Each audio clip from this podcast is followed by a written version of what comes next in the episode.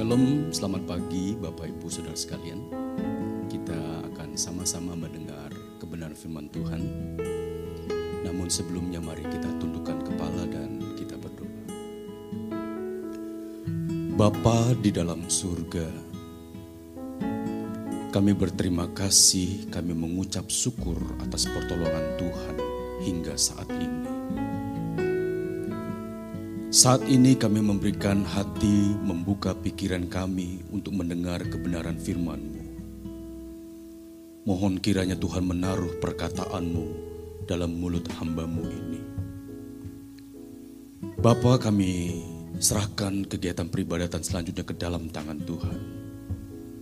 Di dalam nama Tuhan Yesus kami berdoa dan mengucap syukur.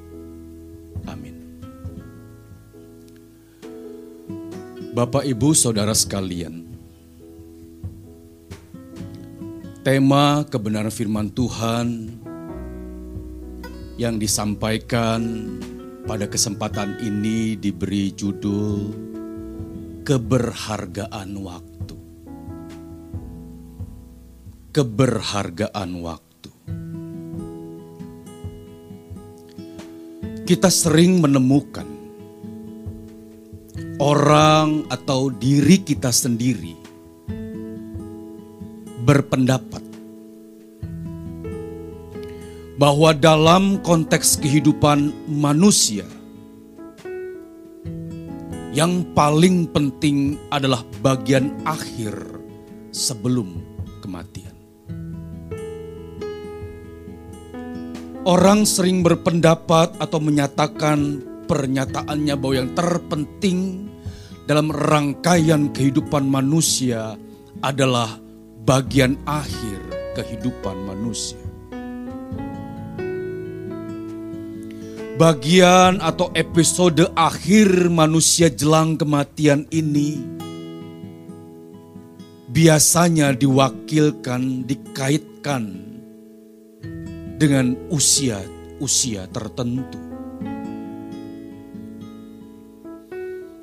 Jelang usia-usia tertentu itu, manusia berusaha menampilkan diri sebaik-baiknya.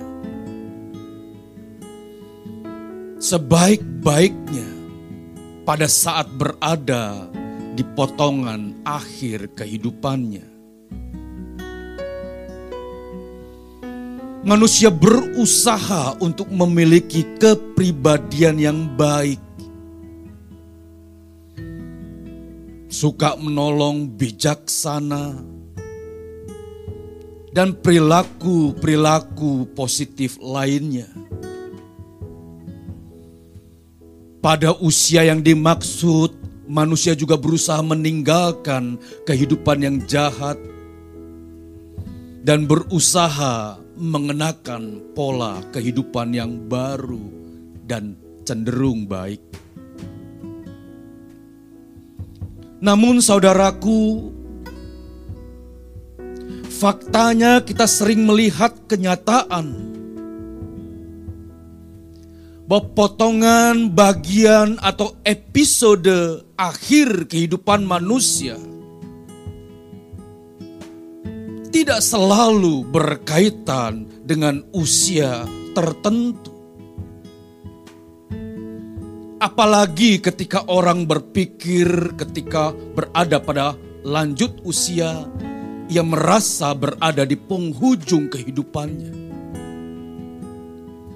Pada kenyataannya tidak selalu demikian. Mengapa? Karena banyak kejadian atau fenomena yang seketika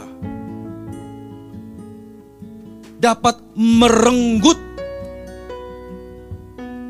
dapat memisahkan jiwa manusia dari tubuhnya. Seketika, saudara. kecelakaan, serangan jantung, tindakan kejahatan, bencana alam, pandemi, dan banyak fenomena yang lain dapat mengakhiri sejarah kehidupan manusia. Orang memiliki kekhawatiran tertentu ketika berada di 30 sampai 30 ribu feet di atas permukaan laut di dalam pesawat terbang. Tapi ia juga dapat melepaskan dan meregang nyawa di atas tempat tidur.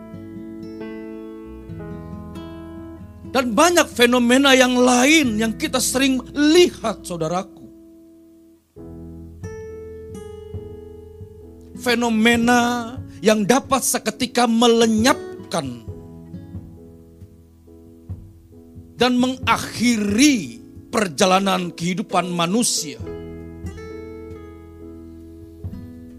Saudaraku, pernah satu kali saya memperhatikan sepasang suami istri yang sudah lanjut usia. Hampir-hampir setiap pagi saya memperhatikannya. Mereka berjalan bersama, bergandengan tangan setiap pagi. Tentunya dengan perlahan-lahan karena usianya yang sudah mulai suntuk. Namun dalam beberapa waktu ke depan saya tidak lagi melihat mereka berjalan berdua. Tetapi sang suami sudah duduk di atas kursi roda istrinya lah yang mendorong kursi roda itu tersebut. Dalam beberapa waktu yang tidak lama, saya tidak lagi melihat sepasang suami ini berjalan bersama dan saya tidak lagi melihat melihat ada kursi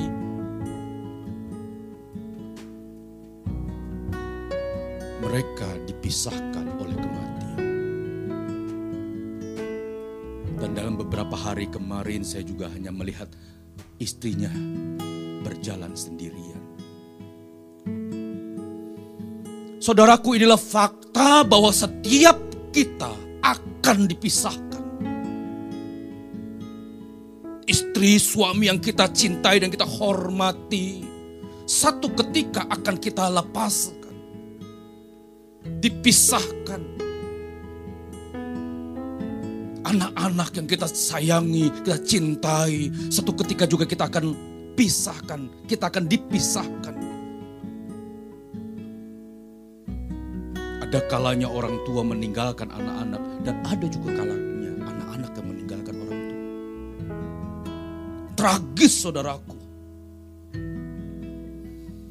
Namun firman Tuhan menyampaikan dalam kitab Mazmur 103 ayat yang ke-15 dan 16. Mazmur 103 ayat 15 sampai 16. Adapun manusia hari-harinya seperti rumput. Seperti bunga di padang demikianlah ia berbunga. Ayat ke-16 apabila angin melintasinya maka tidak ada lagi ia dan tempatnya tidak mengenalnya lagi. Bapak, ibu, saudara yang saya hormati, Firman Tuhan terang benderang menyatakan bahwa kita manusia Adamah tercipta dari tanah, debu tanah. Hari-harinya seperti rumput dan bunga di padang yang apabila angin melintasinya,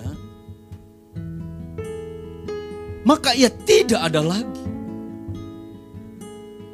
Bahkan ini nyaris tempatnya tidak mengenalnya lagi. Tragis saudaraku. Hari-hari dalam firman Tuhan ini menunjuk kepada waktu yang dimiliki oleh manusia. Waktu yang dimiliki, yang masih dimiliki oleh Bapak, Ibu dan saya. Angin menunjuk kepada adanya fenomena atau misteri yang dapat mengakhiri hari atau waktu hidup manusia yang sebenarnya sulit untuk diprediksi waktu kedatangannya.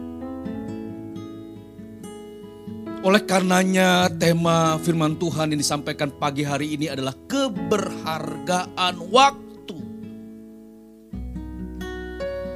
Jadi kalau hari ini, saat ini Bapak Ibu dan saya bisa menghela nafas, menarik nafas dan melepaskan nafas tersebut. Betapa berharganya kesempatan tersebut. Berharga untuk apa? Berharga untuk terus mengubah diri terus memperbaiki diri, terus memperhatikan diri. Seperti telah diulas sebelumnya, bahwa fenomena kejadian yang dapat memisahkan jiwa manusia dari tubuhnya bukan hanya terletak pada potongan atau bagian akhir kehidupan manusia. Namun manusia telah terjebak oleh waktu kehidupan yang merupakan waktu-waktu yang kritis. Oleh karenanya sepanjang waktu hidup yang kita miliki ini adalah keadaan yang kritis. Termasuk saat ini ketika saya menyampaikan kebenaran firman Tuhan, ketika Bapak Ibu mendengar ini kritis. Oleh karena itu, sepanjang waktu kehidupan manusia hingga saat ini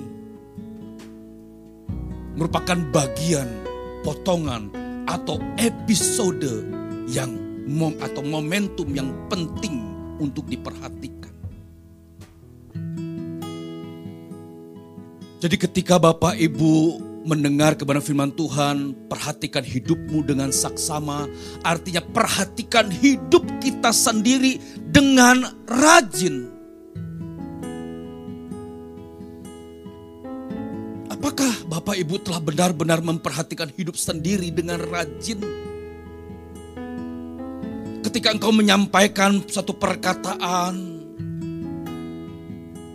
jika ia memperhatikan kehidupan dengan rajin, maka ia akan memperhatikan, mempertimbangkan, dan memutuskan apakah perkataan ini pantas untuk saya sampaikan atau tidak. Apakah perkataan saya ini, apakah pernyataan saya ini akan menyinggung orang lain, melukai orang lain, dan tidak mendatangkan berkat, maka ia akan menundanya, menghentikan perkataannya karena ia tahu saat-saat itu adalah saat-saat yang genting. Oleh karenanya sepanjang momentum kehidupan manusia, sepanjang kehidupan kita, merupakan waktu dan kesempatan yang kritis. Untuk apa? Dari tadi saya katakan kritis. Kritis apakah yang ditumbuh kembangkan adalah karakter ilahi atau yang bertumbuh dalam kita adalah manusia dengan perilakunya yang semakin duniawi. Ini tipis Bapak Ibu. Menjadi baik atau jahat, menjadi rohani atau duniawi itu perbedaannya tipis. Tipis. Manusia mampu manusia bisa menampilkan perilaku yang terlihat baik. Namun pada dasarnya terhadap unsur kepura-puraan atau hipokrit yang dapat diperankan sebaik-baiknya. Bukankah ini kritis? Saya bisa menampilkan diri sebaik-baiknya tiap siapa tapi siapa yang tahu di dalamnya.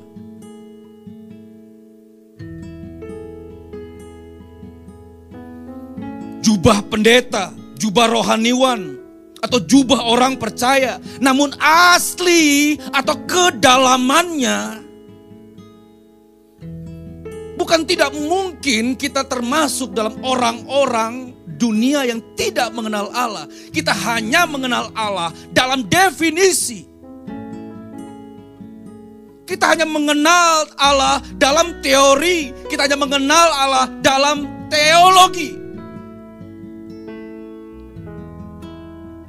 Tapi tidak mengenal Allah dalam arti yang sesungguhnya, tidak menampilkan karakter Allah yang sesungguhnya. Bukankah ini kritis? Apalagi kalau sudah memiliki gelar di depan nama dan gelar di belakang nama, menyatakan perbedaan yang signifikan dengan orang lain. Siapa yang tahu ketipisan itu, saudaraku? Kalau orang tidak jeli, tidak rajin, melihat dengan jujur, melihat dengan rajin kehidupannya, kita bisa terjebak dalam hal demikian. Injil Matius 23 27 berkata, "Celakalah kamu hai ahli-ahli Taurat dan orang-orang Farisi, hai kamu orang-orang munafik, Sebab kamu seperti kuburan yang dilabur putih, yang di sebelah luarnya memang bersih nampaknya, tetapi yang sebelah dalamnya penuh tulang belulang dan pelbagai jenis kotoran atau kejahatan. Jika kita masih memiliki hari waktu saat ini, kiranya kita dijauhkan dari perilaku demikian, saudaraku. Bukankah kondisi ini keadaan yang genting dan berbahaya bagi orang-orang percaya atau orang-orang Kristen? Firman Tuhan berkata ketika angin melintasi dan mengakhiri sejarah manusia tersebut dalam keadaan yang belum bersih, bukankah ini hal yang paling genting? Oleh karenanya, kita semua harus berusaha dan memastikan diri selalu dalam keadaan bersih. Kalau masih ada kotoran di sana sini, mari gunakan waktu yang ada, kita bersihkan. Bersih tampak luarnya, dan pastikan juga bersih tampak dalamnya. Hidup bersih yang ditandai dengan dihasilkannya buah-buah perubahan hidup yang kunjung seperti Kristus. Jadi Bapak Ibu kehidupan Kristuslah yang menjadi pola, contoh, satu-satunya yang yang harus kita usahakan. Kehidupan Tuhan Yesuslah yang menjadi fokus, copy paste kita setiap hari. Jika tidak, maka setiap ranting yang tidak berbuah, Tuhan katakan dipotong. Jangan pernah merasa kita masih hidup di atas pohon tersebut. Tapi kita tidak menghasilkan buah yang signifikan. Satu ketika kita akan dipotong, kering dan dibakar. Lihat keadaan diri kita hari ini. Lihat keadaan kita saat ini. Apakah ada buah-buah perubahan hidup yang kita miliki? Apakah selama ini kita menjadi orang Kristen, menjadi orang percaya?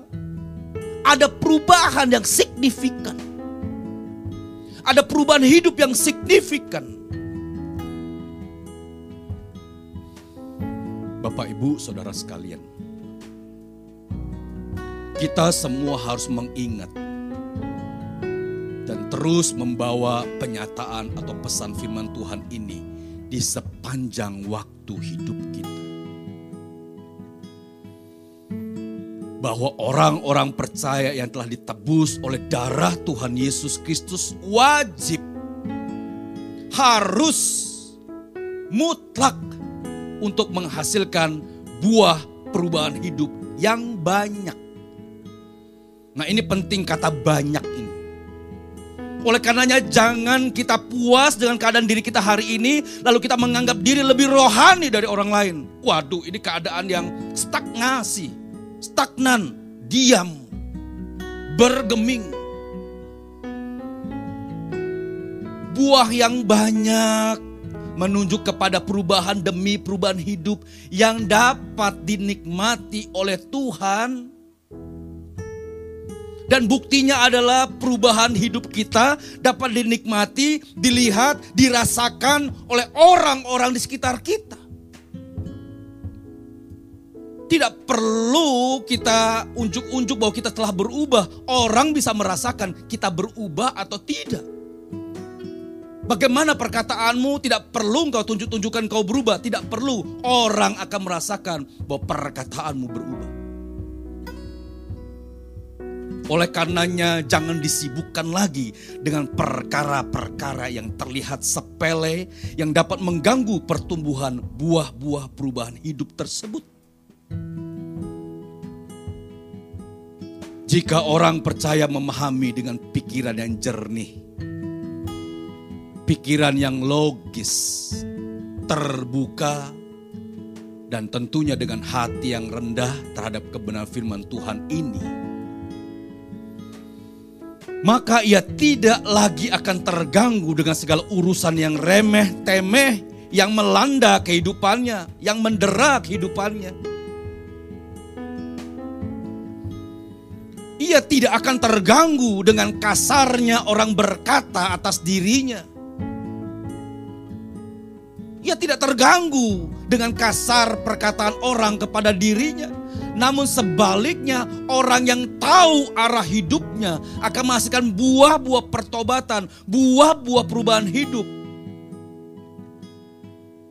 Sebaliknya ia akan membalasnya dengan perkataan yang lembut seraya memberkati. Jadi ketika namamu dirusak, harga dirimu direndahkan, engkau tidak membalas sama sekali. Justru engkau membalasnya dengan perkataan yang lembut dan memberkati. Ia tidak lagi tersinggung dalam waktu yang lama atas perlakuan orang terhadap dirinya.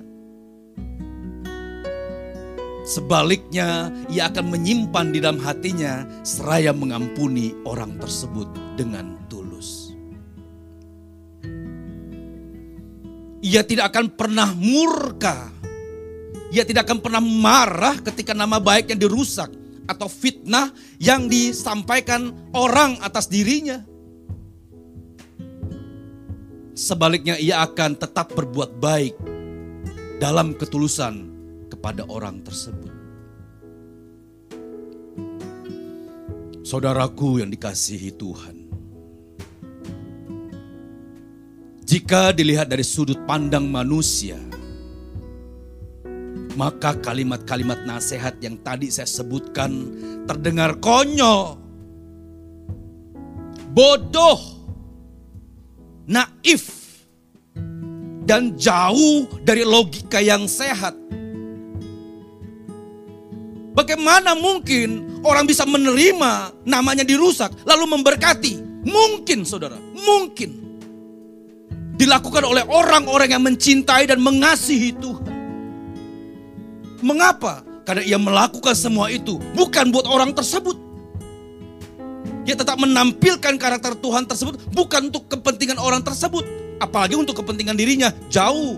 Tapi ia melakukan semua itu untuk kepentingan Tuhan yang ia cintai.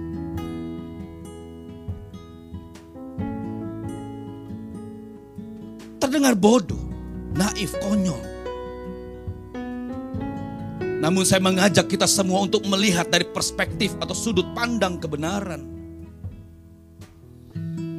Jadi kita kalau kita bisa berkata lemah lembut kepada orang yang lemah lembut dan sopan itu lumrah, itu biasa. Orang lain pun dapat melakukan itu. Engkau dis, disebut sebagai orang yang sopan ketika ada orang berkata tidak sopan, engkau tetap berlaku sopan. Itu sopan dalam arti sesungguhnya. Engkau dikatakan memiliki hati yang lembut ketika orang berkata kasar kepada engkau, tetapi engkau tetap membalasnya dengan perkataan yang lembut. Itu baru lemah lembut dalam arti yang sesungguhnya. Tergantung saudara ingin berkenan kepada siapa. Dan saya ajak kita semua untuk tetap ber, berkomitmen untuk berkenan kepada Allah apa pun taruhannya. Nilai atau kualitas anak-anak Allah yang sesungguhnya adalah ketika menerima perlakuan yang jahat, tidak adil dan merusak. Namun kita wajib harus membalasnya dengan perlakuan yang baik dalam balutan kasih dan tangan yang tetap memberkati. Hari ini orang akan melihat kekonyolan itu. Tapi satu ketika nanti kita akan melihat bahwa kitalah yang telah melakukan kebenaran firman Tuhan. Dan kita dinyatakan sebagai orang yang benar. Bapak ibu saudara sekalian yang kasih Tuhan. Sekali lagi saya sampaikan bahwa kita lakukan semua itu demi keberkenanan kepada Allah. Kita tundukkan dan merendahkan diri kita sedemikian rupa hanya untuk menyenangkan Tuhan. Dengan demikian kalimat menyenangkan Tuhan bukan hanya menghiasi bait-bait lagu. Menyenangkan Tuhan bukan dalam kalimat-kalimat pastoral. Tetapi menyenangkan Tuhan betul-betul dari hal kecil. Kita berusaha menyenangkan Tuhan lebih dari siapa pun.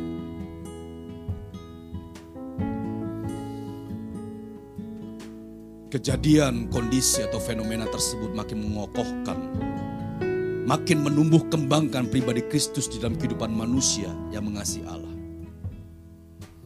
Pada sisi lain, Bapak Ibu, kejadian-kejadian yang terlihat merugikan atau merusak nama baik kita dapat dipakai Tuhan untuk mengukir kehidupan manusia atau orang percaya untuk menampilkan karakter Tuhan dalam kenyataan tampilan hidup keberagamaan, maksud saya tampilan hidup keberkenanan yang konkret. Sekali lagi bukan hanya terletak dalam kajian, teori, definisi atau bahasa-bahasa khotbah. Hal penting lainnya ialah perkataan kasar, fitnah, menyinggung perasaan, dan tindakan yang jahat lainnya yang diterima oleh orang percaya ini penting Bapak Ibu, sangat tidak sebanding. Sangat tidak sebanding dengan kemuliaan yang Tuhan Yesus janjikan. Jika kita mampu menyerap, menampilkan karakter Kristus dalam kenyataan berhadapan dengan perilaku-perilaku tersebut.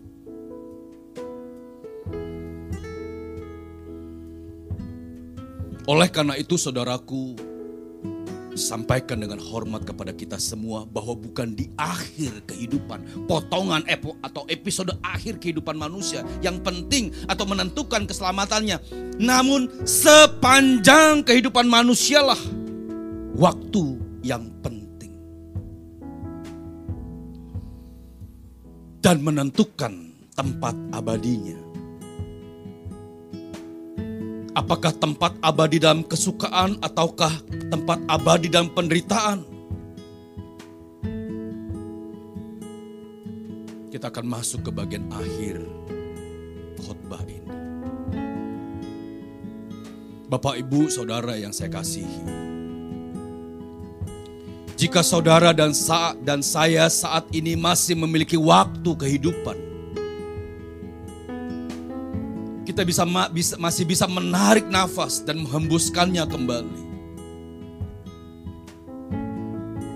Maka saya mengajak kita untuk memperhatikan bagaimana kita mengisi waktu dan kesempatan hidup yang hanya satu kali. Yang hanya satu kali dan tidak ada siaran ulangan Bapak Ibu. Bapak Ibu mau usia berapapun hari ini harus siap.